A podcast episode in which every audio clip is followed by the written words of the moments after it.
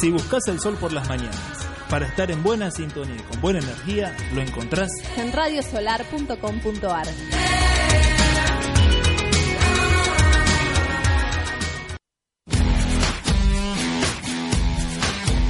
Conectadas con lo natural, conectadas con la alimentación, conectadas con la energía, conexiones fértiles, conectadas Paren, con... paren, chicas.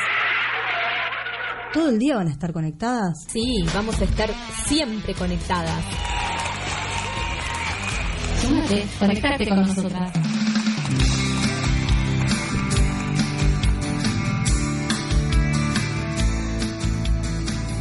Muy buenos días, acá estamos en un nuevo viernes, un nuevo programa de Conectadas eh, en Radio Solar, así que seguramente nos están todos escuchando por www.radiosolar.com.ar.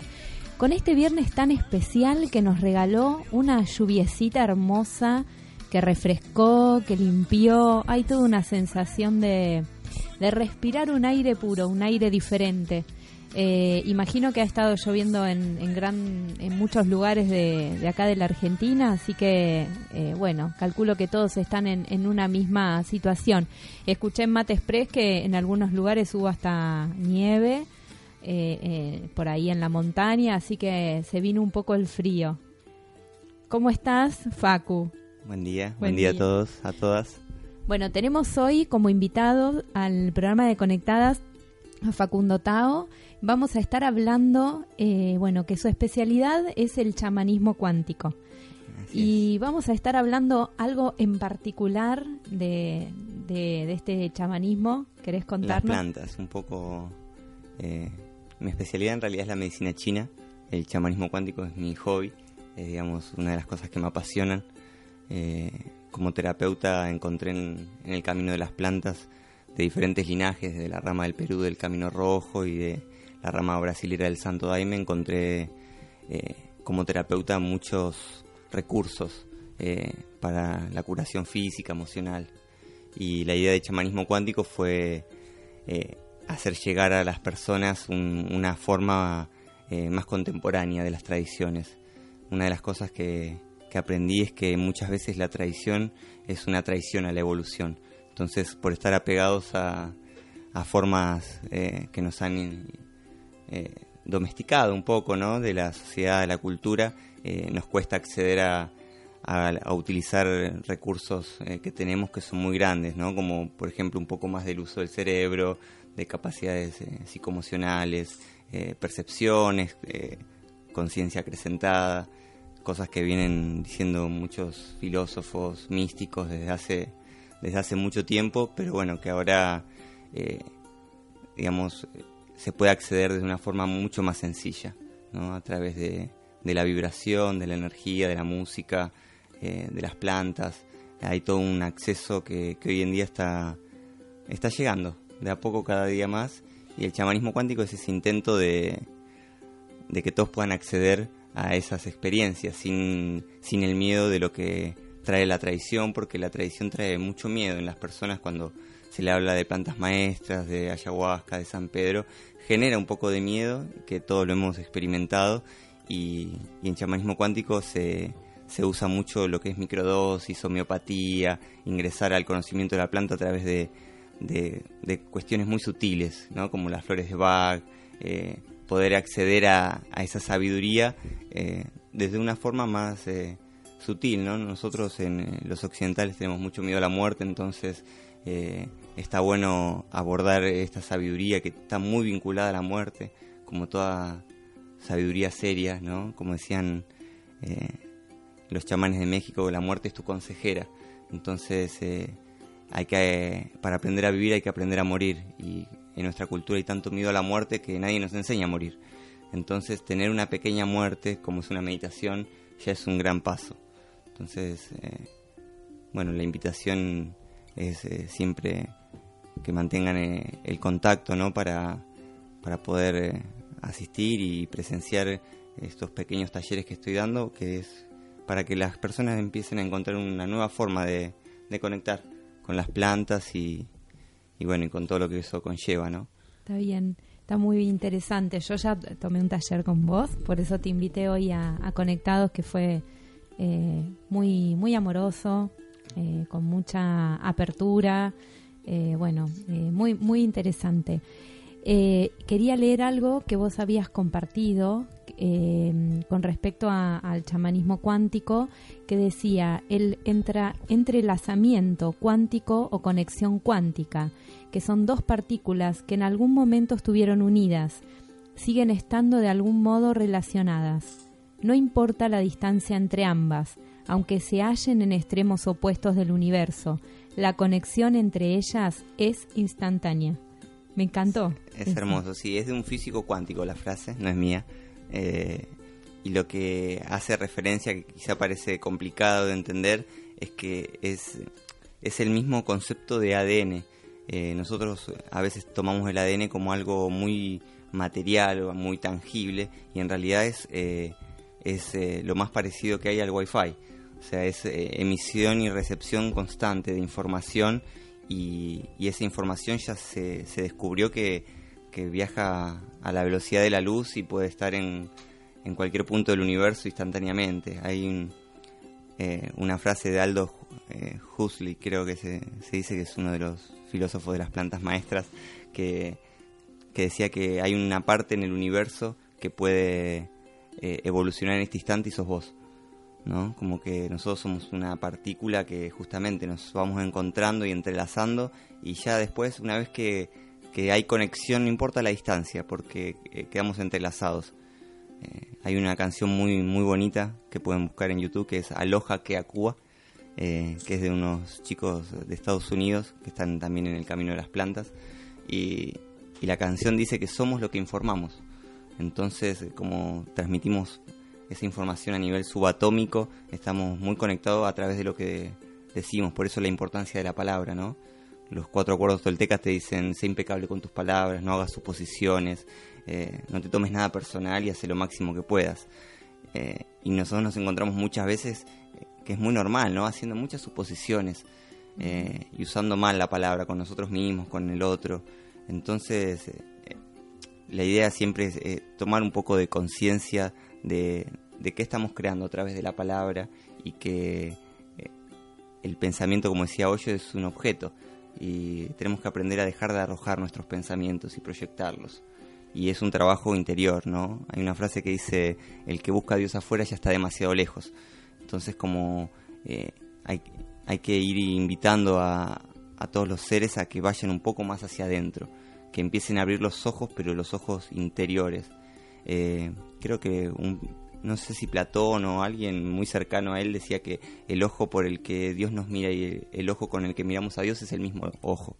Y está haciendo referencia a la glándula pineal, ¿no? Como empezar a, a saber que, que tenemos glándulas para recibir información divina y, cuestionar por qué eh, es tan normal tener problemas de tiroides, por qué es tan normal eh, tener problemas en la vesícula. Hay que empezar a cuestionar por qué está tan normalizado eh, que, haya cosas que nos enfermen. En realidad podemos estar en, un estado de, salud y de armonía y de conexión mucho más poderoso del que hoy estamos. Podemos acceder a más información de la que hoy accedemos. Pero bueno, hay mucha sobreinformación y hay que empezar a discernir y generar más ecuanimidad a través de justamente de mirar hacia adentro y de, empezar a conectar un poco más hacia adentro. Eh, dejar de buscar un, tanto afuera, ¿no? Hay mucha distracción afuera. Entonces empezar a, cerrar un poco los ojos. Hay mucha distracción afuera demasiado y todo el tiempo nos quieren también distraer. Hay todo un sistema armado para eso. Eh, si te parece, eh, te invito a escuchar este tema de música que vos me dijiste que tiene que estar sí o sí. Vamos a arrancar con este tema. Eh, así que los invito a todos a escuchar, a bailar. Es un tema de Gustavo Cordera que se llama Estoy Real.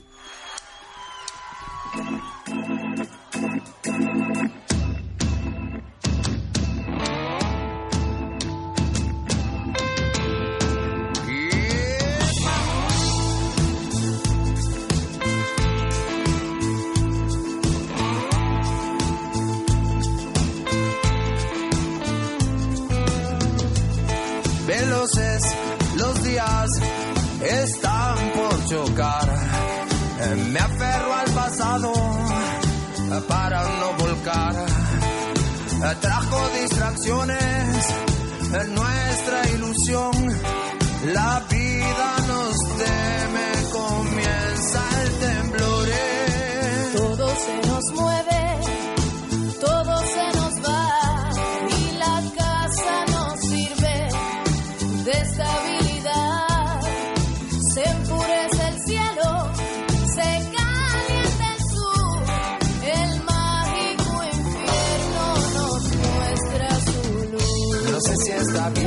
no sé si está mal. Es real. No sé si está bien, no sé si está mal.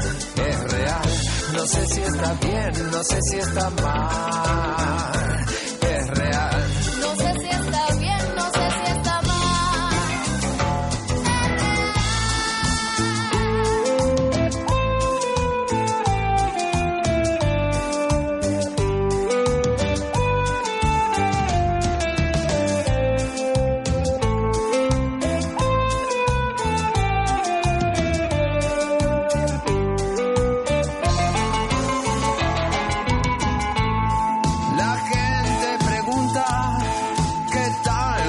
Les miento que bien, les miento que mal.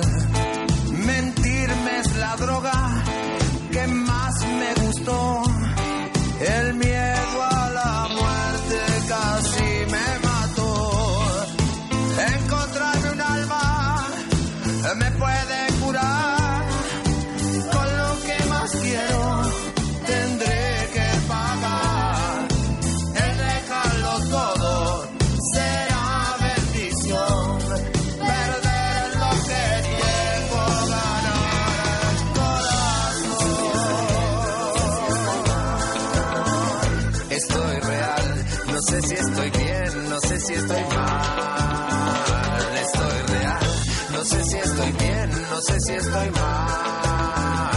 Estoy real, no sé si estoy bien, no sé si es normal.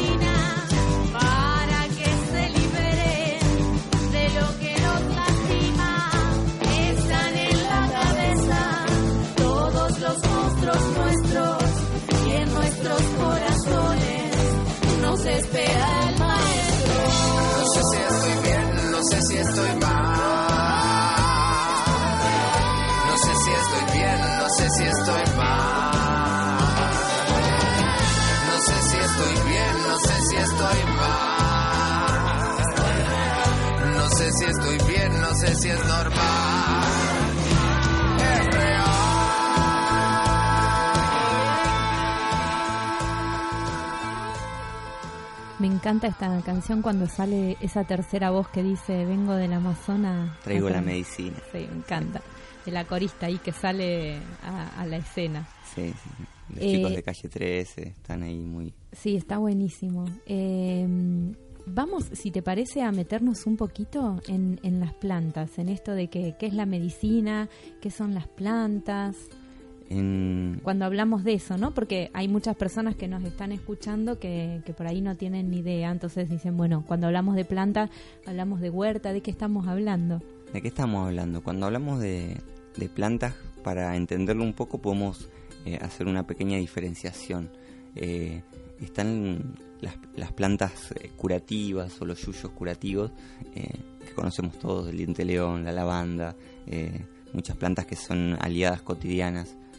Después están las, las plantas de poder, que son las plantas que se utilizan para adquirir ciertas habilidades, como el tabaco, por ejemplo, que está tan eh, mal utilizado, pero es una planta que hace 10.000 años se usa para tener claridad mental, para limpiar los chakras, el aura, eh, el cannabis, que también eh, se usa hace más de 10.000 años y, y se usó para hacer todo tipo de, de artesanías, eh, lo usaban los hinduistas, los chinos. Hay que pensar en el contexto de las plantas que a veces uno genera ciertos prejuicios. Eh, Einstein decía, es más fácil disolver un átomo que un prejuicio. Entonces, como hay que tener muy en cuenta que eh, cuando hablamos de plantas y sobre todo de plantas sagradas, ¿no? cuando hablamos de ayahuasca, de San Pedro, de, de los hongos sagrados, eh, estamos hablando de plantas que se utilizan hace 10.000 años y son parte de, lo, de nuestro lenguaje, aunque no lo sepamos. Eh, mucha evolución de nuestro lenguaje a nivel neurolingüístico vino a través del uso de las plantas, si no quizá todavía seguiríamos dibujando jeroglíficos. Eh, mu- mucho de nuestra evolución y de nuestra inteligencia viene gracias a, las plantas maestras que nos enseñaron a, a convivir en el planeta. Nosotros a través de los últimos años, eh, en un materialismo muy denso, hemos perdido cierta conexión con los reinos. Eh, y las plantas justamente lo que te hacen acordar es que vos estás en constante comunión con esos reinos. Sin el reino vegetal no morfás. Entonces eh, es como, como que a veces olvidamos un poco el poder que tiene. Una de las cosas que, que siempre hablo en los talleres con respecto a las plantas es que a nosotros nos han instalado un concepto muy erróneo, que es que nosotros estamos por encima de la escala de los reinos. Pensamos que viene el reino eh, humano, el reino animal, el reino vegetal, el reino mineral, y eso es una falacia eh, que tenemos que, que analizar, eh, ¿no? Eh, ¿Por qué? Porque sin el reino mineral, que es el primero, no habría átomo, no habría molécula, no habría materia. O sea que sin materia no existiríamos, eh, no habría cuerpo físico, por lo tanto es la primera jerarquía el reino mineral. El agua no podemos tomar agua desmineralizada, si el agua no tiene minerales no nos sirve, no nos es útil. Eh, y somos 70-80% de agua, emociones. Eh, después, sin el reino vegetal no habría eh, vida, no habría oxígeno, no habría fotosíntesis, sería un, un- un mundo muerto. Entonces la, jerarquía que tiene el reino vegetal por debajo del reino mineral es, muy sagrada. y todos los pueblos originarios saben de, ese, de eso sagrado que tienen las plantas. Nosotros, eh, como digo, tenemos errores de base por nuestra cultura occidental, materialista, capitalista, que están muy erróneos y está bueno analizarlos, ponerlos en duda, cuestionarlos, no darlos por sentado. Y luego, bueno, el reino animal, eh, como diría Jung, es el que, el ánima es el que ingresa el alma en la tierra. Las ballenas, los delfines, la vibración es lo que permite que haya vida inteligente en el planeta. Y luego venimos nosotros como una como pequeños ángeles caídos a, a evolucionar y a entender esta comunión con los reinos. Específicamente con las plantas, volviendo, eh, eh, en esta diferenciación, ¿no? Tenemos las plantas curativas, que son los yuyos que conocemos, las plantas de poder, que son las plantas que se usan eh, bastante asiduamente, ah, incluso hasta cotidianamente, que tienen, justamente se le dice de poder porque te dan algo, pero a la misma vez te pueden quitar algo. Entonces, a todos los que las utilizan diariamente, saber que, que tienen sus riesgos, sus consecuencias, ¿no? Que, que no es eh, algo que hay que tomar un poco con más seriedad, ¿no? Eh, muchas veces digo que las plantas legales son las que nos enferman y las ilegales son las que nos curan. Entonces hay todo un sistema que, que obviamente eh, hacia el, el total equilibrio del ser humano, no, uno cuando está en equilibrio y está en comunión con los reinos no necesita. Cuando uno no necesita no consume y no sirve. Entonces eh, tenemos que tener en cuenta que, que las plantas maestras nos llevan a un estado de autosuficiencia emocional muy grande. Por eso yo hablo a veces de desparasitación. Cuando uno eh, no tiene parásitos ni físicos ni extrafísicos, eh, no necesita, no tiene lazos eh, de necesidad. Cuando uno deja de tener lazos de necesidad, está en, en su propio centro y puede compartir y vivir y estar en familia y crecer y evolucionar y progresar, pero sin necesidad. Y hay que recordar que una de las frases de Buda era la base del sufrimiento es el deseo. Cuando uno no tiene necesidad, no tiene deseo. Entonces, eh, lo que te enseñan las plantas maestras, como todo maestro, dicen que los buenos maestros no se contradicen entre sí.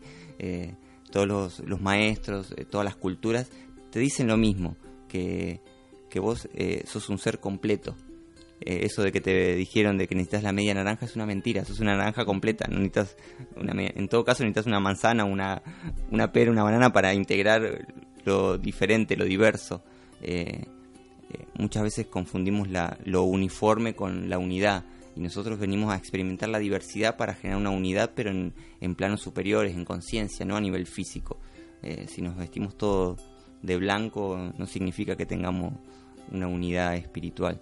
Eh, las plantas te vienen a enseñar mucho sobre, eh, sobre esa unidad en planos superiores.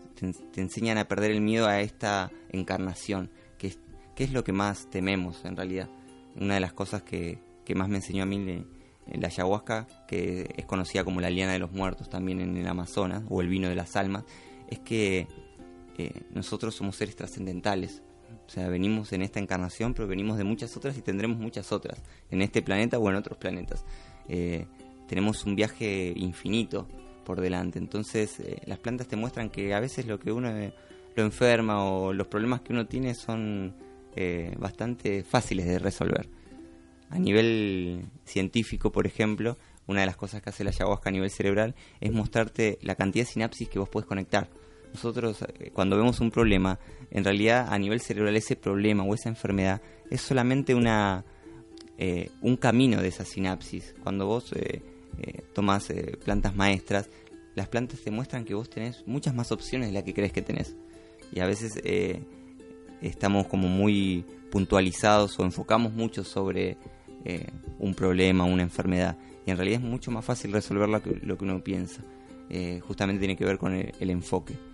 Eh, por eso básicamente le, yo le digo a las personas que, que pierdan el miedo a las plantas porque son nuestras maestras y son nuestro sustento. Entonces eh, hay que buscar la forma, como por ejemplo el chamanismo cuántico que busca, aunque sea conectar de forma mínima para perder el miedo.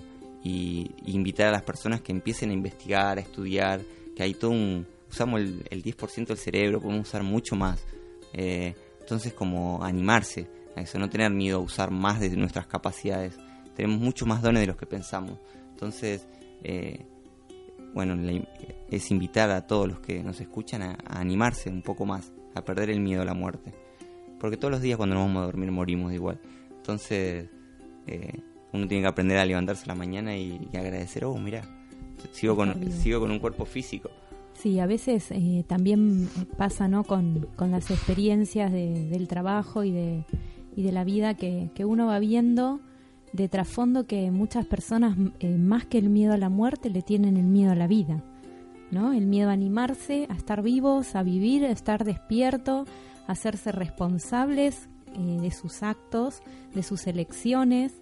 Eh, e- ese camino a veces también es como que si corres un poquito el velo del miedo a morir, hay un miedo a vivir también eh, en, en lo en- en lo cotidiano, en, esta, en este sistema que está armado medio perverso para las personas que te hacen sentir que hay inseguridad, entonces tenés miedo y te contratás una obra social, un seguro para la casa, para el auto, eh, y vivís comiendo toda la chatarra que te dicen tomate todos estos lácteos que son buenos eh, que para los huesos y en realidad es todo al revés. Entonces El mundo eh, del revés, le dice un amigo. Sí. al sistema. Es un poco el mundo del revés. Y, y lo loco es que, eh, que las personas eh, confían en eso. O sea, cuesta un montón sacar a las personas de ese lugar. De, Viste, como que de repente, no sé, yo tenía una experiencia que estaba haciendo huerta en una escuela pública y con los niños le decíamos, bueno, eh, pongámosle la intención a cada plantín, eh, eh, hagámosle reiki. Yo no les enseñaba reiki a los niños, pero esto de que con las manos le damos nuestro amor, nuestro calor. Y bueno, tuve una situación con unas mamás que me vinieron a decir que, que sus hijos eran laicos, eh, que no le enseñe religión.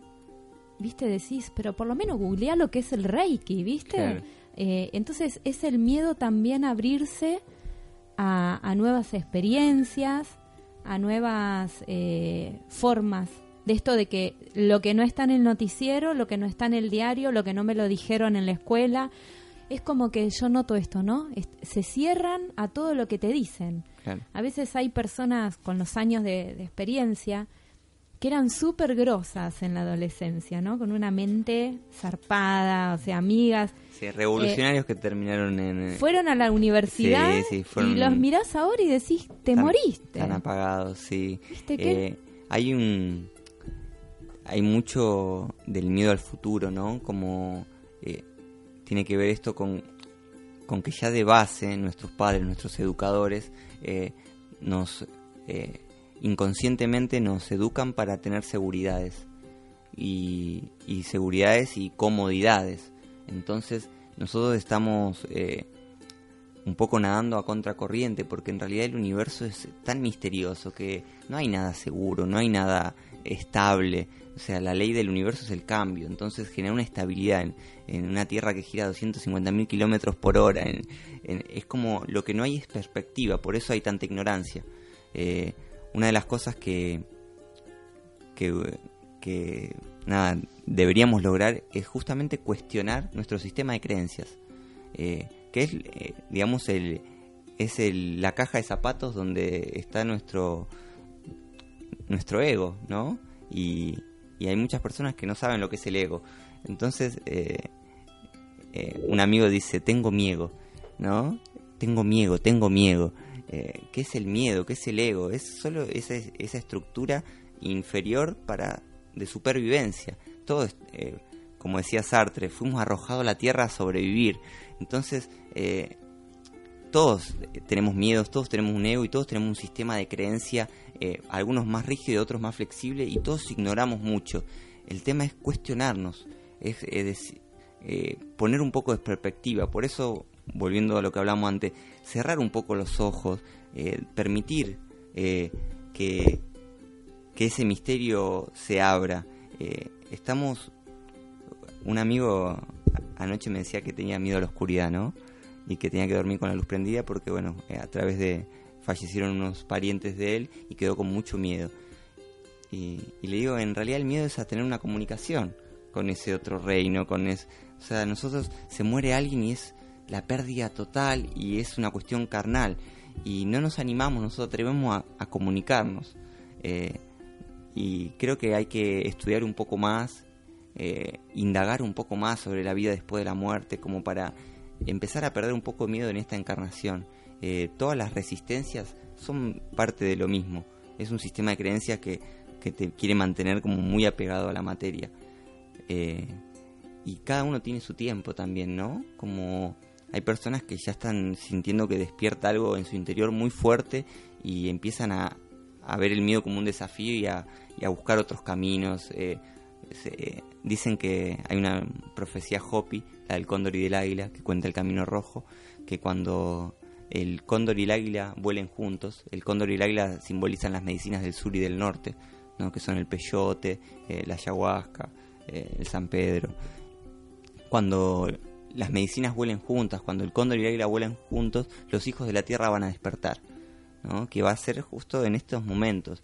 Y hay personas que, que están escuchando y de qué están hablando, ¿no? Como, ¿de qué están hablando? No ¿Qué les pasó ¿Qué les las conectadas hoy? Sí, ¿qué, ¿de qué están hablando? Y hay otras personas que dicen, ah, es, es claro que hay un despertar, es claro que hay una búsqueda.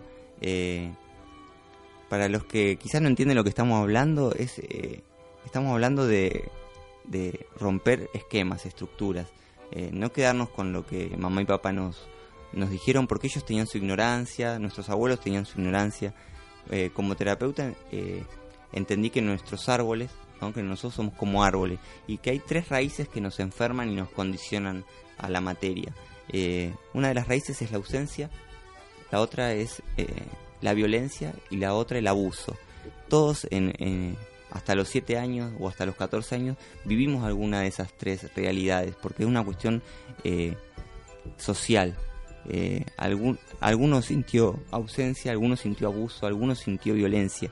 Y muchas veces, como dice el doctor Hammer de la nueva medicina germánica, eh, lo que nosotros pensamos que es el trauma es algo vivido en la soledad que nos, eh, que nos pasó solo a nosotros. El trauma es eso, esto me pasó solo a mí. Ese abuso, esa violencia, eh, o esa, ese abandono o ausencia, me pasó solo a mí. Y cuando uno empieza a tomar perspectiva, ve que eh, todos vivimos eso. Y quizás es como el cuento del elefante, ¿no? Que nace y le ponen la estaca a la, a la tierra. Entonces, de niño, de bebé, empieza a chocarse con esa estaca y se queda en ese perímetro. Y cuando crece, esa estaca no lo puede detener, es un elefante, nada, un árbol no lo puede detener. Y él, sin embargo, sigue agarrado a esa pequeña estaca. Somos como esos elefantes. Tenemos una estaca puesta, pero que es tan fácil sacar. Tenemos tanta fuerza. Y sin embargo, estamos ahí condicionados a esa pequeña estaca. Eh, justamente por esas pequeñas raíces. A veces me, me ha pasado que, me- que a mí me agarra el escorpio y, y esta cuestión así eh, potente eh, cuando me dicen no puedo, no puedo, ¿no? Con alguna situación que, que, que es simple. Entonces yo los invito a esto, es no podés o no querés. Porque hay que querer sacar la estaca y animarse que se puede caminar. Hay que querer en el sentido de que te tenés que hacer cargo nuevamente, responsable, tenés que ponerte las pilas en un montón de cosas. Entonces, a veces es más, somos un poco vagos y me quedo en mi zona de confort, por más que la esté pasando mal, es mi zona de confort, porque es el lugar que conozco, el lugar que me impusieron, que me pusieron y acá estoy. Entonces, ¿no puedo? Yo los invito a todos pen- a pensar eso. Es, no quiero a veces, Sí, sí, no quiero salir. no, No, quiero salir, Muchas me tengo veces- que forzar. Sí, muchas veces eh, a mí me sucede cuando, cuando hago un masaje o cuando mido un canal de un meridiano de acupuntura, eh, que veo resistencias muy, como que muy eh, sistemáticas, muy crónicas, ¿no? Como que nosotros eh, estamos todavía en un nivel evolutivo que es como que si adivináramos que manteniéndonos verdes, inmaduros, estamos agarrados al árbol. ¿Entendés? Vos sabés que cuando madurás caes. Y te caen todas las fichas. Cuando vos madurás, caes del árbol. No hay otra. No te queda otra opción. El fruto madura y cae. Y da sus semillas y, y fructifica. Pero estamos ahí, como que no queremos. Por eso también es normal que, eh, no sé, llegues a los 30, a los 40 años y sigas jugando al PlayStation. ¿Entendés por qué? Porque no querés caerte del árbol. No querés saber que, que hay toda una realidad para experimentar, pero está, es mucho más sencillo quedar en un- una zona de confort. En la computadora y, y- y la tremenda PlayStation que hay afuera, ¿no? En la realidad. Claro, hay mucha distracción y es... eh, yo llegué a Buenos Aires hace 20 días y, estoy como con lucecitas de colores. es- estoy muy asombrado porque si bien viví- me crié en Buenos Aires, eh, hace como 10 años que me fui alejando de, esa distracción y, de ese sistema. Y, esta vez vine como a jugar, ¿no? Dije, bueno, voy a ir a Buenos Aires, pero no con mi rigidez de estoica, de- con mi sistema de creencias tan rígido. Dije, voy a ir a jugar, ¿no? Voy a alimentarme de lo que me ofrezcan, no voy a poner filtros. eh, como que decidí venir sin filtros. Y es una experiencia eh, peligrosa, pero muy enriquecedora. Peligrosa en el sentido de que eh, uno incluso en el camino espiritual o en el camino de las plantas genera también un ego y como dice mi hermano, el ego crece también. Entonces a veces está bueno salir a la realidad sin filtro, ¿no? Y, y animarse. Y, A jugar. A jugar. eh, hay que jugar un poco más, no, no tomarse tan en serio. ¿no? Como Castaneda habla mucho de la importancia personal, ¿no? En Viaje a Island, Don Juan le enseña que tenía que perder la importancia personal. Y la importancia personal son tus amigos, tus círculos sociales, las personas que crees que les importás, tus padres. Y llega un momento en que, que cuando te vas alejando, te vas desapegando, te vas a lugares alejados, viajás, eh, te das cuenta que en realidad no hay necesidad. O sea, todo lo que experimentaste hasta acá está muy bien y puedes experimentar mucho más, eh, pero hay que animarse a caer del árbol, ¿no? Como hay que animarse a caer, es una cuestión de maduración y está, es muy bonito, muy bonito madurar. Bueno, y nos vamos, si te parece, con un temita de música que elegiste que se llama Un Nuevo Horizonte Oh, hermoso, eh, de Cristian Reggae. sí, eh, los colombianos.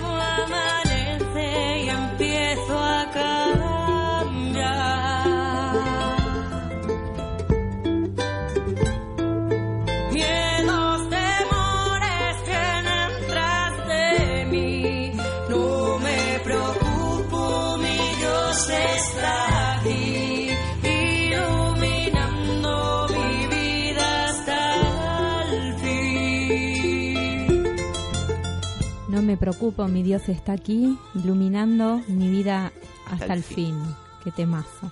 Eh, tenemos varios saluditos en la cajita, acá en nuestro medio de comunicación con la audiencia, que el pato está desde Tucumán, que él nos dice que allá hay sol y está un poquito nublado. Fernando, eh, que es mi compañero del grupo de sanación, que, que bueno, está acá saludándonos, era el único hombre del, taller. del taller que hicimos. Así que dice buenas, buenas, saludos a Facundo y a Mariela. Tenemos a Laura de Quelutrel de Balcarce, que saluda, hola conectadas. A Valeria Entrevelín, que dice muy buenos días conectadas. Roxana dice buen día, calladita, atenta a toda la info que está muy interesante. Eh, Nati Alonso dice hola Chonis, qué lindo programa, Shh, pone, hay que escuchar, voy a escuchar, están todos muy atentos. Roxana dice, muy buena la metáfora de la fruta y el árbol. Floreciendo nos dice, hermoso programa, qué bendición es la medicina de la tierra. Nosotros nos enfermamos y ella nos ofrece las herramientas para sanar. Eh, Roxana dice, tal, tal cual, Flor, es bellísimo sentir que todo está al alcance, está en nosotros la decisión. Eh, Marisa dice, buen día Mariela, qué lindo programa, a mí también me, me encantó la metáfora de la fruta y el árbol, gracias y abrazo. Y Laura dice, qué hermoso programa.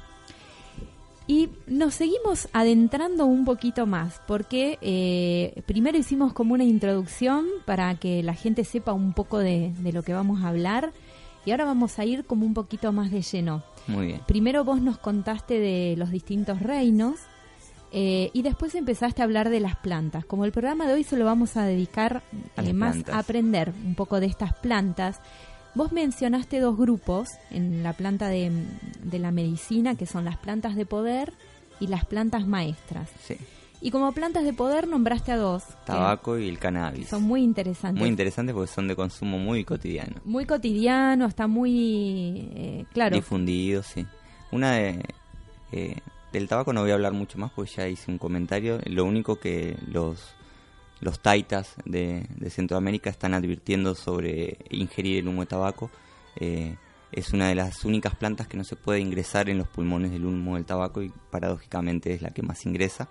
Hay muchas plantas para ingresar el humo, el cannabis, el incayuyo, eh, la menta, hay muchas plantas, eh, investiguen, pero el tabaco dentro, por uso externo, como tabaquear, el sahumado, el prender una pipa de tabaco para limpiar los chakras y el aura es muy útil y es un gran aliado, un aliado de poder justamente, eh, pero ingresándolo en los pulmones ingresa en tu campo energético y te empieza a drenar energía y te genera una dependencia muy grande. Eso como para cerrar con el tabaco. Eh, con respecto al cannabis, eh, es una planta de poder en el sentido de que te da una gran apertura del, del tercer ojo y del chakra sexual, que es eh, a nivel de espiral eh, para los que hagan reiki o comprendan sobre los chakras, están muy conectados el tercer ojo y el chakra sexual. Eh, si lo miramos como una espiral, vemos que están íntimamente relacionados. El tema con el cannabis, cada planta te da lo que es. Y el cannabis es una planta que requiere mucha agua y mucho alimento. Por eso, cuando uno no tiene un buen alimento y una buena calidad de agua, drena la energía de los riñones. Por eso la falta de voluntad, las ojeras, eh, eh, una cuestión, una dependencia psicológica, te genera un estado de, claridad y de relajación que después sin la planta es muy difícil acceder. Entonces eh, es más fácil quizá fumar cannabis que sentarse a meditar, porque ya estás en un estado de meditación. Y trabaja sobre todo en la energía onírica. Entonces cuando uno fuma cannabis después no recuerda los sueños, que es fundamental recordar los sueños y es fundamental tener vínculo con el cuerpo de sueño, porque el cuerpo de sueño es el cuerpo del yo futuro. Nosotros a través de los sueños conectamos con el desdoblamiento del tiempo, con el yo futuro, las progresiones, las generaciones futuras. Es muy importante que ese cuerpo esté entrenado y desarrollado y el cannabis lo debilita. Eh, entonces, eh, al debilitar ese cuerpo astral, eh, perdón, al, estoy gesticulando y golpeé la mesa. al debilitar ese cuerpo astral, eh, nos, nos, quita esa posibilidad de recordar los sueños, que es muy, muy importante para todos los caminos. Eh, referente a- al cannabis también, esto de, de que requiere mucho alimento y mucha agua, es muy importante que los que consu- eh, consumen cannabis, los que tienen sus plantitas y, y las fuman, que tengan muy en cuenta el uso de la espirulina para no bajar los niveles de hierro, eh, de proteína, que pide mucho la planta. Eh, tuve una experiencia muy, muy bonita y muy gratificante con un, un hermano que me regaló una flor y la probé y fue muy fuerte, muy fuerte. Y yo estoy acostumbrado a las plantas y fue muy fuerte la experiencia.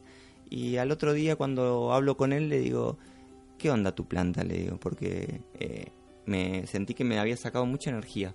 No, y, me dice, no sé, yo la, amo, le hago reiki, la cuido, eh, está todo bien, me dice. Digo, le pusiste mucho fertilizante, le pusiste fertilizante químico. Y me queda mirando, ¿no? Le digo, ahí está el tema. Le digo, hay que tener mucho cuidado, mucho cuidado, igual que en la cosecha. Vos de una planta, eh, cuando está en su madurez, eh, estamos acostumbrados porque nos metieron las revistas y nos metieron la información de, de sacarla y colgarla como si fuese una vaca para que la resina, el THC baje hacia las flores. Es una ilusión y es un maltrato hacia la planta y a la planta no le gusta que hace eso. Y muchas veces sucede que cuando uno fuma cannabis de una planta que, que fue por ignorancia maltratada, genera un poco de paranoia, genera un poco de taquicardia y eso no es, eh, no es propio de la planta en sí. La planta es un expansor de la conciencia de poder muy grande y requiere un respeto muy grande porque tiene un- una entidad y un deva muy elevado, tiene una jerarquía muy elevada el cannabis. Entonces para, eh, para conectar con ella es muy importante que no se la fertilice artificialmente, ¿no? Que no se, que no se la descuelgue, que no se la cuelgue como una vaca eh, y se- para sacar más. eh, como que tenemos que, que atender eso, eh, esas pequeñas cosas. Eh, porque las plantas, por ejemplo, de cannabis pueden durar hasta 7 años. No hace falta que se cosechen y se maten. O sea, si uno le deja las flores y empieza a generar un vínculo con la planta, yo he tenido una planta hasta tres años y medio. Y se puede lograr hasta, depende de la especie, hasta que esté viva siete años. Entonces, eh, no matarla, ¿no? Porque eso después quita mucha energía. Y tratar de no fertilizarla artificialmente. Usar Y ni, y hablar de los que compran eh, ya, ¿no? Sí, que viene para los que, saber de para los que dónde. compran eh, el cannabis eh, de nuestros queridos hermanos de Paraguay, que viene prensado y con ciertos químicos para que no se honguee, eh, la recomendación es servirlo.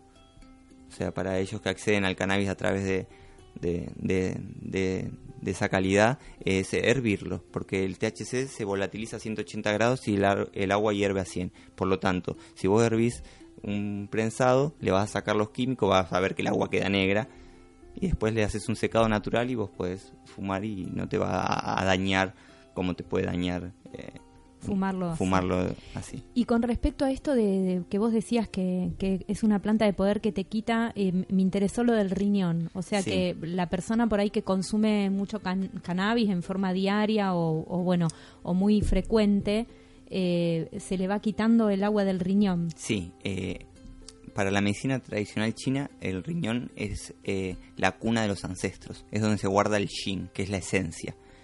El cannabis, justamente al ser una planta que requiere mucho agua, si uno no tiene un buen suministro de agua, automáticamente quita energía de los riñones. Y como generalmente en las ciudades el agua está muy contaminada, se disfraza con cloro, con tratamientos, pero sigue estando muy pesada, eh, no te da muchas ganas de tomar agua. Entonces quizás fumes cannabis y no estés hidratando el cuerpo como lo tenés que hidratar, por eso después vienen muchas ojeras, viene falta de voluntad, pereza. Entonces es muy importante que ver que cuando uno está disminuyendo su creatividad, está muy ojeroso, toma poca agua, tome conciencia rápidamente. Y, y me viene otra pregunta que es, vos me hablaste que hay una conexión entre el tercer ojo y el chakra sexual y me estás hablando de que voy a tener eh, eh, falta de estímulo, falta de creatividad y pereza. Imagino que eh, puede llegar a haber una cuestión en, en la sexualidad de la persona que consume mucho cannabis, en el deseo sexual, Sí. en esa eh, entrega. Sí, el, el chakra sexual, que es el chakra creativo también, eh, con el cannabis se apertura mucho.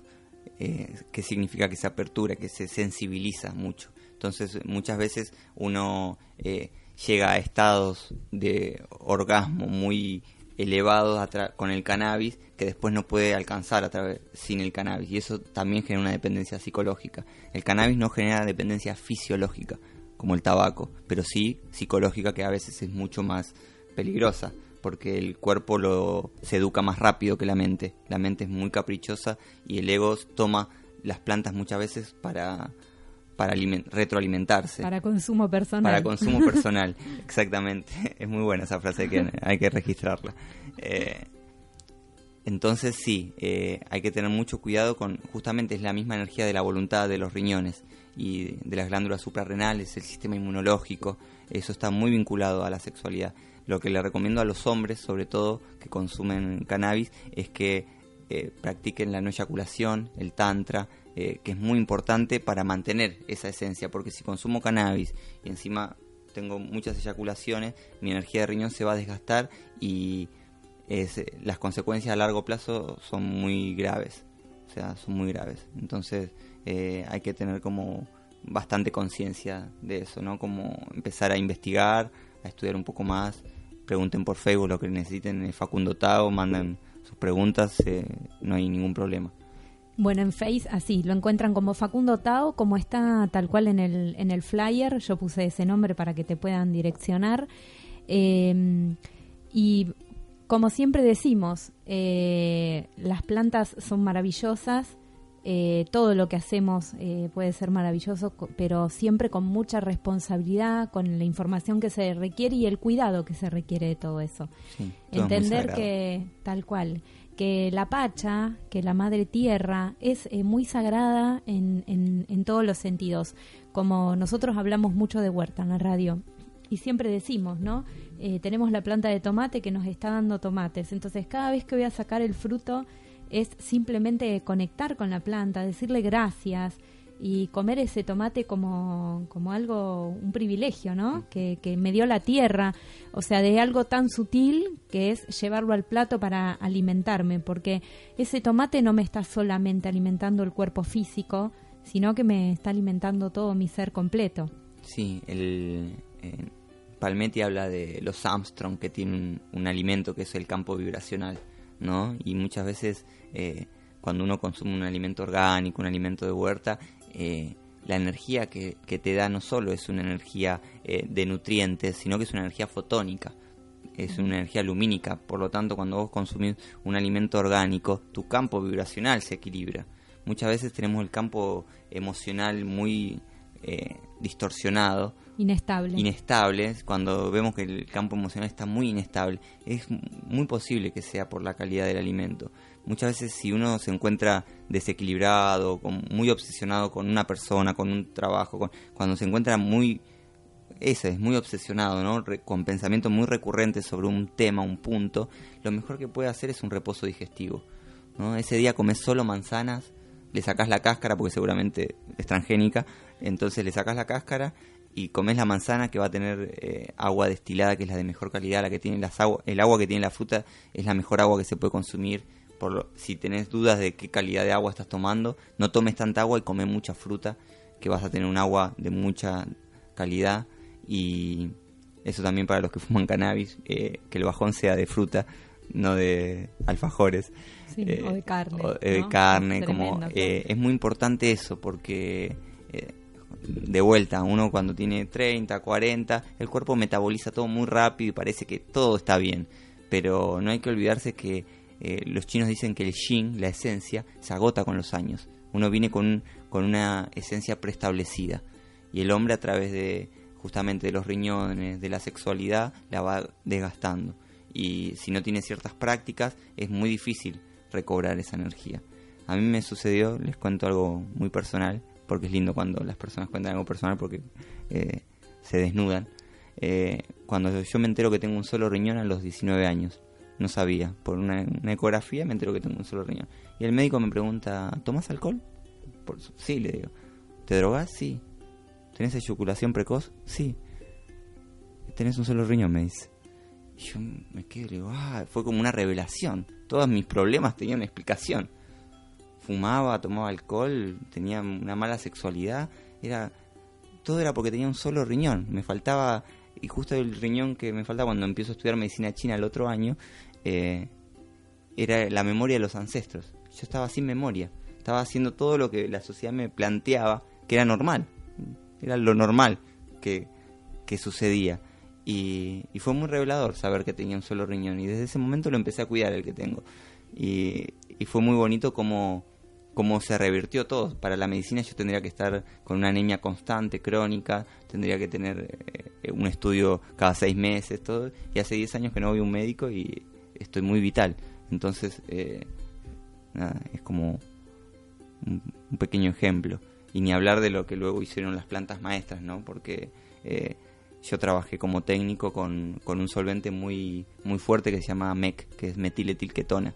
Y, y por es un por más que te pongas guantes, cofia, todo ingresa al torrente sanguíneo porque es muy volátil. Y en una ceremonia de ayahuasca eh, vomité mucho. Y era raro porque generalmente no, no suelo vomitar y, y en los círculos que me manejo no, no se suele ver tanto esa purga de vómito. Eh, y vomité mucho y se me venían las imágenes de trabajar con ese solvente y sentí que eh, eh, esa, esa cuestión que tiene la ayahuasca, que no lo hablamos, pero ya que estamos lo, lo, lo hablamos, eh, tiene una propiedad justamente de ir al torrente sanguíneo a buscar toxinas y sacarlas, que es uno de los mayores quelantes que existe. O sea, saca los metales pesados, saca cualquier toxina que haya. Y yo tenía mucho solvente en las articulaciones, por eso tenía problemas articulares. ¿no? Mira vos. Vamos a, irnos a un temita de música porque después nos metemos, porque ahora eh, recién hablamos de las dos plantas de poder. Eh, por supuesto, eh, un programa de una hora y media no alcanza para toda la información que tiene Facundo para compartir, por eso les vuelvo a contar que les en Face Facundo Tao, o si no también me pueden escribir a mí, Mariela Parodi, y hago la, la conexión para hacerle preguntas. Eh, y ahora nos vamos a este tema que tiene que ver un poco con lo que estamos hablando. Es cortito, dice, todo cura, todo sana. Todo cura, todo sana, todo tiene medicina dentro. Todo cura, todo sana, todo tiene medicina dentro. Y... Todo tiene fuego dentro, todo tiene agua dentro, todo tiene aire dentro, todo tiene tierra dentro, todo tiene medicina dentro. Llevo, llevo medicina dentro, llevo, llevo el universo dentro. Y... Todo cura, todo sana, todo tiene medicina dentro. Todo cura, todo sana, todo tiene medicina dentro. Todo tiene fuego dentro, todo tiene agua dentro, todo tiene aire dentro, todo tiene tierra dentro, todo tiene medicina dentro. Llevo, llevo medicina dentro, llevo, llevo el universo dentro. Hermosa esa voz de, de esa, es como una abuela, como la abuela, abuela, Mar, sí, la abuela Margarita que nos canta que todo tiene medicina dentro. Y hablando de medicina, eh, vamos a hacer el último bloque, ¿te parece, del programa um, charlando justamente de las plantas sagradas? Sí. Lo dejé para el final. Eh, a mí me sucedió que eh, conecté con la ayahuasca a través de, de mi padre que estaba muy enfermo, tenía un cáncer y yo ya como terapeuta estaba buscando cómo, ayudarlo. Y bueno empecé a me acuerdo mucho de la página eh, Minsurf eh, surfeando la mente que es de, una chamana mexicana muy muy copada que si lo pueden ahí eh, ver y estudiar es muy completa la página. Eh, investigando en esa página y en otras páginas encuentro la ayahuasca y, y bueno fui a a ver qué onda, ¿no? A, a un círculo eh, del linaje peruano, del Camino Rojo, y tuve una experiencia que estuve enojado un año. O sea, no quería saber nada, me había enojado. Era como que no, no me había dado ninguna respuesta. Nada de lo que yo iba a buscar estaba ahí. Y me fui muy enojado, estaba muy enojado. Y, y bueno, ahí me di cuenta que, que, justamente mi patología era de hígado y era el enojo. Entonces, pero bueno, tardé, tardé un año en darme cuenta. Muchas veces eh, estamos tan identificados con la emoción que no nos damos cuenta que justamente nuestra emoción es nuestra patología. Sea la tristeza, sea la ira, sea el miedo. A veces es una patología que está tan instalada que no nos damos cuenta. Eh, y la segunda vez que, que tomé la planta, ya hace como siete años que, estoy en el camino de, de, la ayahuasca, y fue muy, muy bonito eh, que me mostró cómo, cómo mi padre iba a partir, ¿no? que era inevitable, ya eh, faltaba muy poco tiempo, y la planta me mostró cómo no tenía que tener miedo. Y fue muy, muy hermoso, es una planta que tiene eh, para mostrarte, yo siempre digo, ¿no? Estamos acostumbrados a ver en un en una pantalla de 14 pulgadas y cuando tomas ayahuasca eh, estás en un IMAX 3D con sonido 8.1 no puedes creer, es como wow, tu niño despierta, dice, mira los colores y la nitidez que puede haber en la realidad. Es una planta que dice que, que ilumina los ojos, ¿no? Como que te da te vuelve ese brillo que a veces se opaca por el miedo, por la muerte. La, la es, eh, son dos plantas. Es eh, un compuesto que, se hace solo en el Amazonas, que en la parte de Brasil, de Perú, Colombia, Ecuador, incluso llega hasta Bolivia. Eh, son dos plantas, una es eh, la yagubia y la otra es la chacrona. Una es una enredadera, que es eh, la ayahuasca en sí, se le dice muchas veces ayahuasca la enredadera, pero ayahuasca es el preparado de esas dos plantas, que es una enredadera y un arbusto. Y es muy bonito porque es una planta muy equilibrada. De las plantas maestras es, digamos, la mayor jerarquía la planta madre o la planta abuela y son dos está compuesto por estas dos plantas que los hombres cosechan la liana, hacen todo el trabajo de cosecha de la liana y las mujeres la hoja. Y tiene toda una ceremonia muy bonita la cocción, se cocina durante 8 o 12 horas, depende de qué parte del Amazonas eh, se venga, ¿no? Eh, y, y, siempre con mucho respeto, las, las personas que trabajan con ayahuasca es inevitable tener un gran respeto porque justamente al ser eh, se le tiene el mismo respeto que a la muerte. Cada, cada vez que, que, una persona, yo hace muchos años que ya estoy en el camino y cada vez que voy a, a participar de una ceremonia eh, me persigno, como quien dice, ¿no? Es como, eh, es una experiencia fuerte y, y, muy, es como un reseteo del sistema. Nosotros tenemos, estamos muy al palo, muy eh, con una frecuencia de ritmo de vida muy acelerada y la ayahuasca te propone apagar un rato la computadora y nosotros estamos acostumbrados a estar con el wifi las 24 horas del día entonces como eh, es muy bonito lo que sucede. Entonces esta planta que son está compuesto por, dos plantas eh, cuando ingresa cuando uno la ingiere eh, lo que hace es inhibir una no sé cómo explicarlo, es como una enzima que nosotros tenemos que se llama MAO, que lo que hace ese MAO es no permitir que el DMT llegue, que está en, la, en, toda la naturaleza, el DMT es por lo que está compuesta la ayahuasca, eh, dimetil trip, algo así, es un nombre muy técnico, lo pueden buscar. El, el, DMT para que ingrese está en toda la naturaleza, en todo el universo hay DMT. hay un documental que se llama DMT, la partícula divina, que es muy bonito, que está en YouTube. Eh, cuando uno ingiere la ayahuasca lo que hace es inhibir este, esta enzima que no nos permite eh, que el DMT llegue a la glándula pineal. Entonces cuando se inhibe a través de la ayahuasca, el MAO, que es muy, es muy, a mí me llamó mucho la atención que se llame MAO, ¿no? Se me viene el, el emperador, ¿no? Como toda una historia así de, de que como tenemos el, MAO no podemos percibir la realidad tal cual es. Entonces cuando se inhibe esa enzima, uno puede ver y eso que ve tiene que ver mucho, es muy íntimo, es muy personal, pero a la misma vez eh, se puede hablar en una línea general que lo primero que uno ve es con claridad su árbol genealógico. Eh, nuestros mayores problemas son vinculares, entonces cuando uno empieza a tomar ayahuasca empieza a sanar vínculos. Y tiene un efecto muy desparasitante con respecto a lo que son los vínculos vampíricos o, o parasitarios. Nosotros a veces vamos por la vida teniendo amistades o familiares que nos drenan toda la energía. Y la ayahuasca corta con eso instantáneamente, no, no tiene, digamos, eh, los que se sientan llamados por la ayahuasca tienen que saber que, que muy posiblemente su, muchas personas de su círculo que le estén sacando energía no van a estar más. Eh, es muy drástica eh, como maestra.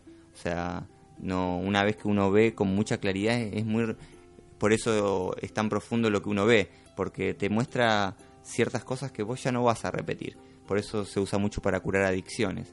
Eh, en, Brasil, por ejemplo, la ayahuasca se está sirviendo en las cárceles para curar a personas cocainómanas. Eh, entonces, eh, es una planta muy poderosa y a la misma vez muy amorosa. Te muestra justamente lo que está en tu vida que te está drenando la energía en, este, en esta apertura que genera la ayahuasca es muy posible conectar con el reino animal.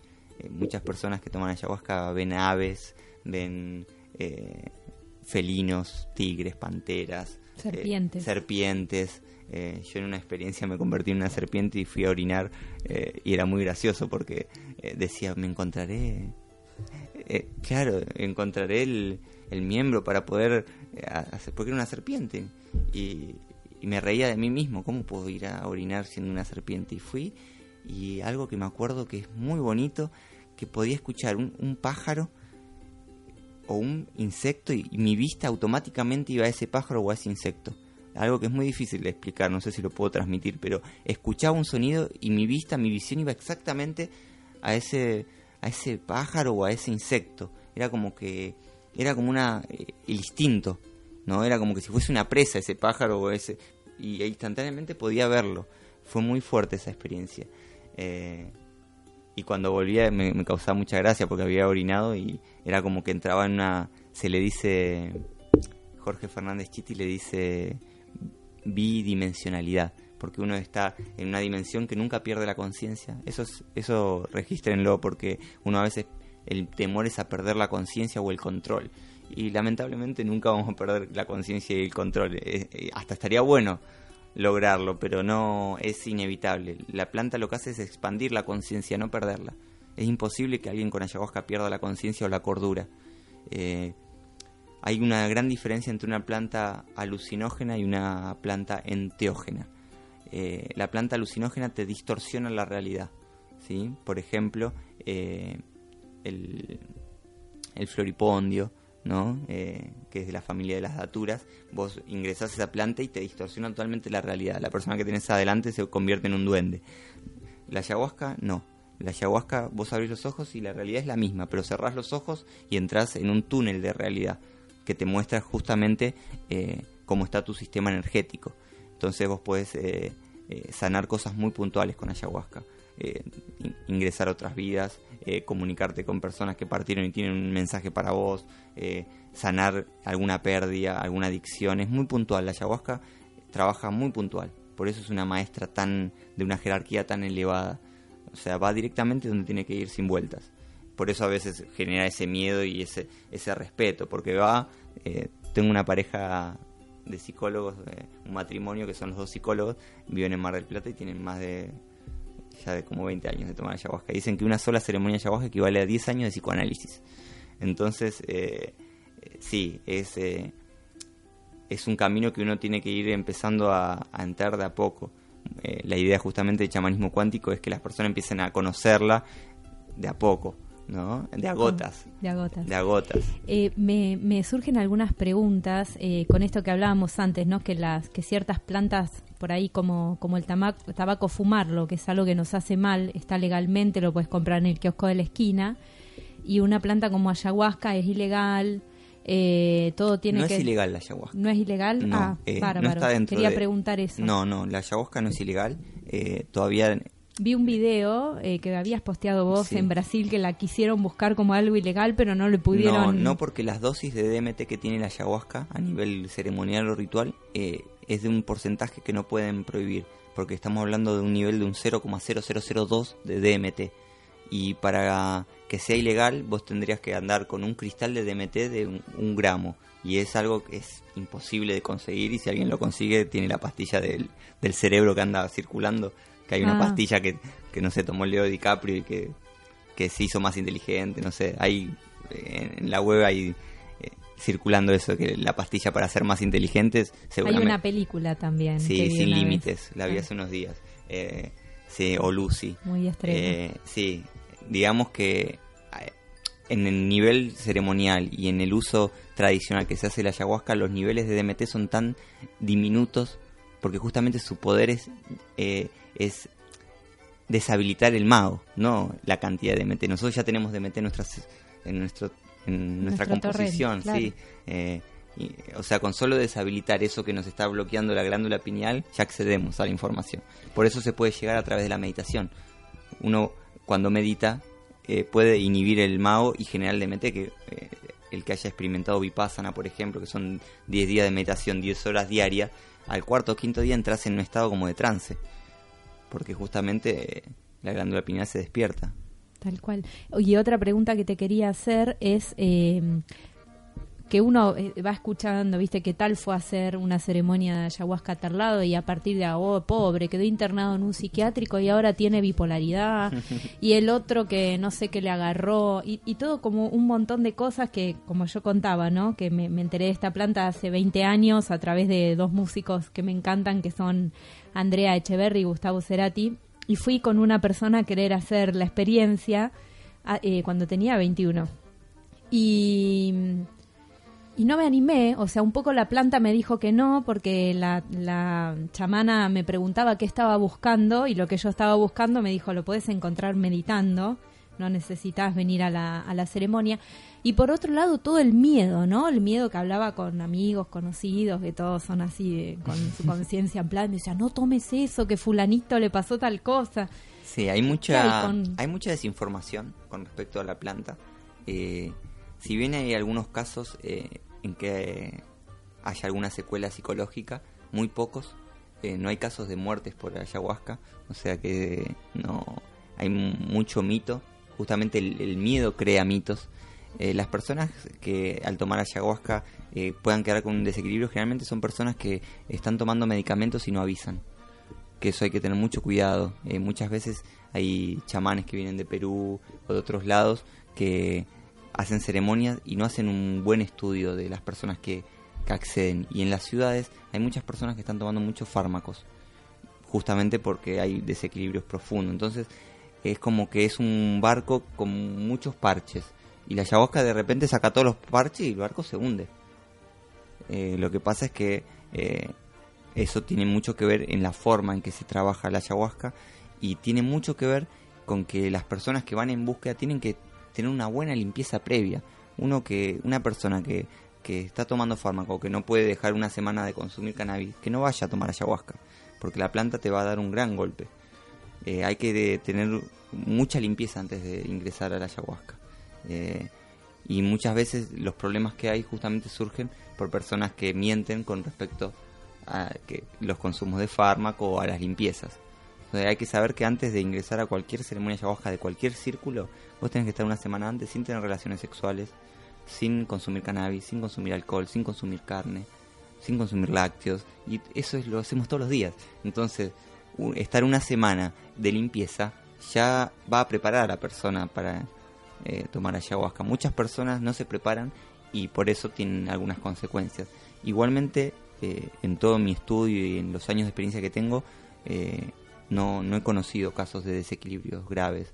Eh, sí que, que quizá la persona dos o tres días tuvo tuvo que quedar recapitulando y, y, como dice, recalculando el GPS, ¿no? Y es normal quedar dos o tres días. Y muchas veces me preguntan, no, pero al otro día puedo ir a trabajar. Y mira, va a depender del trabajo que hagas con la planta. Si te tenés que pedir dos días en el laburo, te lo tenés que pedir porque tenés que procesar.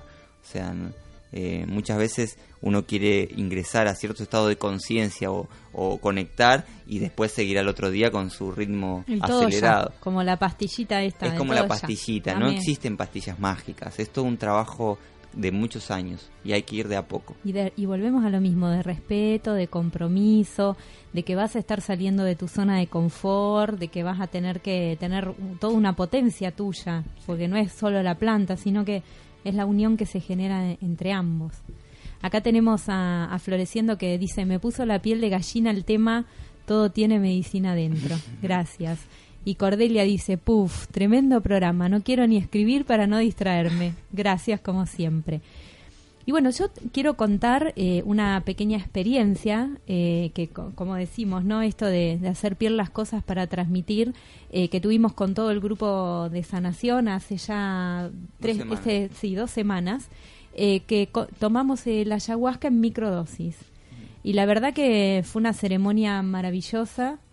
y yo digo, muy sutil, porque no tomamos el té, sino que lo tomamos en gotitas, eh, muy sutil, pero al mismo tiempo muy, o sea, pasaron muchas cosas, pasaron muchas cosas en el grupo que cada una, cada persona hizo una devolución y después, después seguimos con esas gotitas tomándolas con plata coloidal.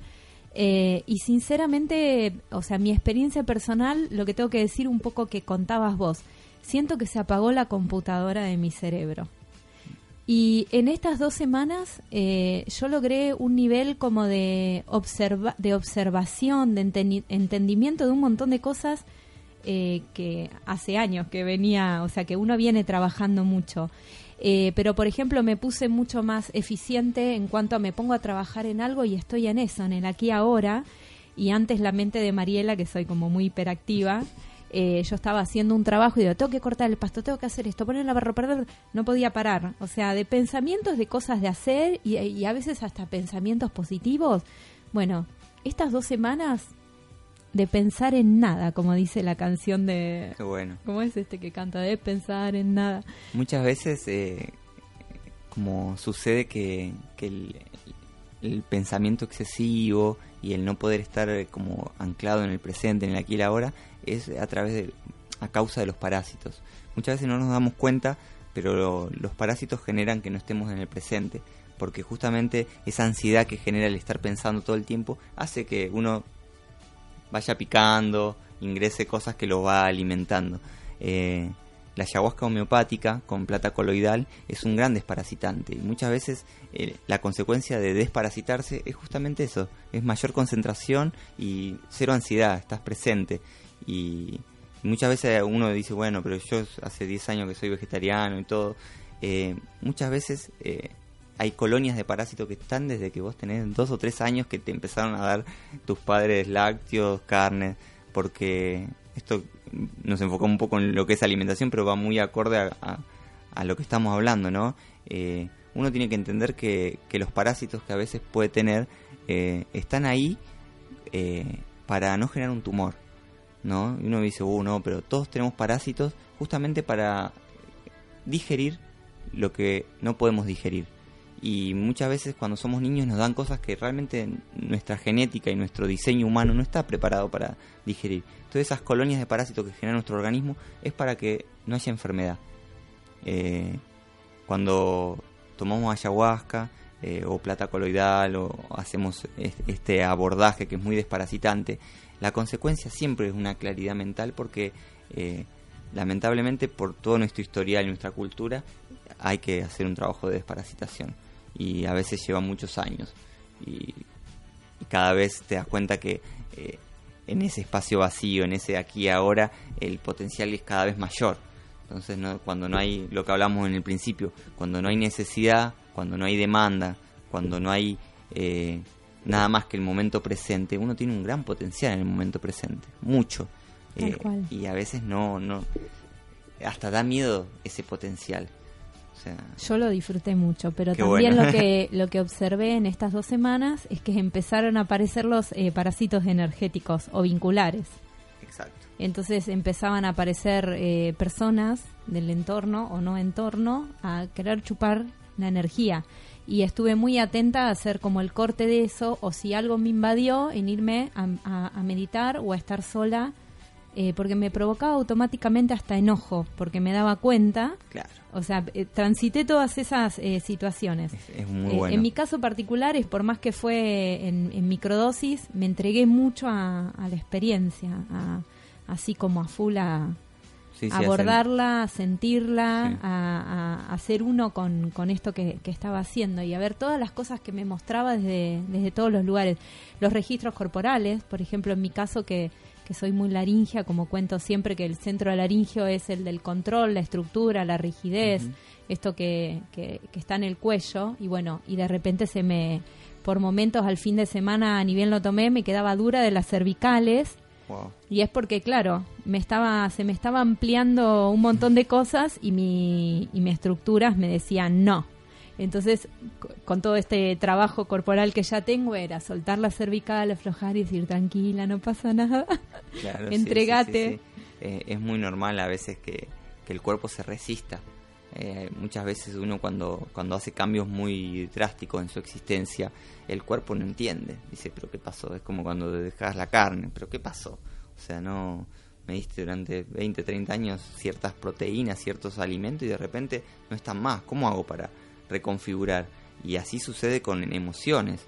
Cuando a vos te cae una ficha y viste justamente un vínculo que te estaba sacando energía o algo que vos ya tenías que cortar, eh, es como... Hay somatización, hay una resistencia física y sí, a mí me, pasó cuando me, fui de la ciudad que me jodí las dos rodillas y cuando un huesero muy muy grosso, Mingo, que si alguien tiene problema de hueso que me, escriba porque es una eminencia, eh, cuando él me acomoda las rodillas, me dice, el hueso va a querer volver al estado anterior, me dice. Pero vos tenés que tener la disciplina de hacer un- unos ejercicios muy sencillos.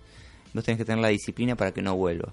Y justamente esa disciplina se aplicaba a muchos órdenes de mi vida, no era solamente por las rodillas. Tenía que tener disciplina en mis emociones, en mis pensamientos, en, en mis, en, mi trabajo, ¿no? En lo que yo tenía que, que desarrollar, tenía que tener más disciplina.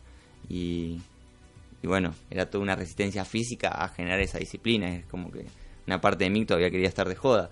Y no, había que, que madurar, había que caer del árbol. Entonces, bueno, Bueno, tenemos mensajitos de Nora que dice, un solo programa, Mm, nos quedamos cortos, quiero más.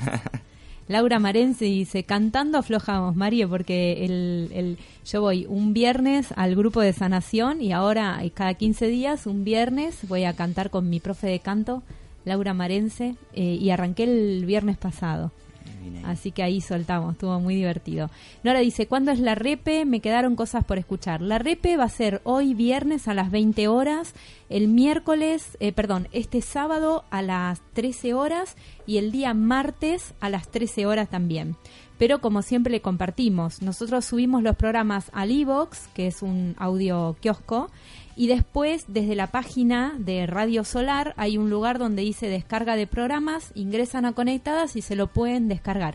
Inclusive para después compartirlo, eh, bueno. bueno. es material para todos. Acá Valida de Trevilin dice se cortó por acá. Bueno, tenés la repe o si no después yo me ocupo de subirlo y, y lo vas a, a escuchar. Y tenemos que ir cerrando. vamos a ir La cerrando. verdad que demasiado corto. Contanos, eh, Facundo, los medios para que las personas se puedan, si Bueno, les resonó, el- conectarse con vos. Yo creo que el Facebook está haciendo un, un buen nivel de comunicación, eh, que es Facundo Tao. Eh, después tengo un mail de Gmail que es terapeutaesenio.gmail.com, que también se pueden comunicar por ahí por cualquier duda. Eh, y con respecto a los talleres de chamanismo cuántico, va a haber uno más que es en, en Olavarría, el domingo, que está bastante lejos de la ciudad, pero bueno, si alguno se quiere Pero hacer una hay, escapada... hay personas de la barría escuchando, así Ah, que. bueno, si hay personas ser. de la barría, va a haber un taller en, en la barría y, y se, se está viendo si se arma un grupo para mañana sábado en Las Flores, que está eh, cerca de Olavarría. Está todavía armándose. Eh, el de Olavarría ya está armado, así que si alguien se quiere sumar el domingo, se puede sumar. Eh, y después en junio regreso a Buenos Aires y va a haber talleres nuevamente. Así que para los que quieran ir manteniendo el contacto, en junio regresamos con, con chamanismo cuántico. Mm, una experiencia maravillosa. Y bueno, les contamos a todos eh, que, bueno, eh, ya lo por ahí lo saben de otros programas, que nosotros eh, con Radio Solar eh, armamos algo que se llama una comunidad solar, que es una forma de suscribirse a la radio. Esa suscripción tiene un abono mensual de 50 pesos por mes.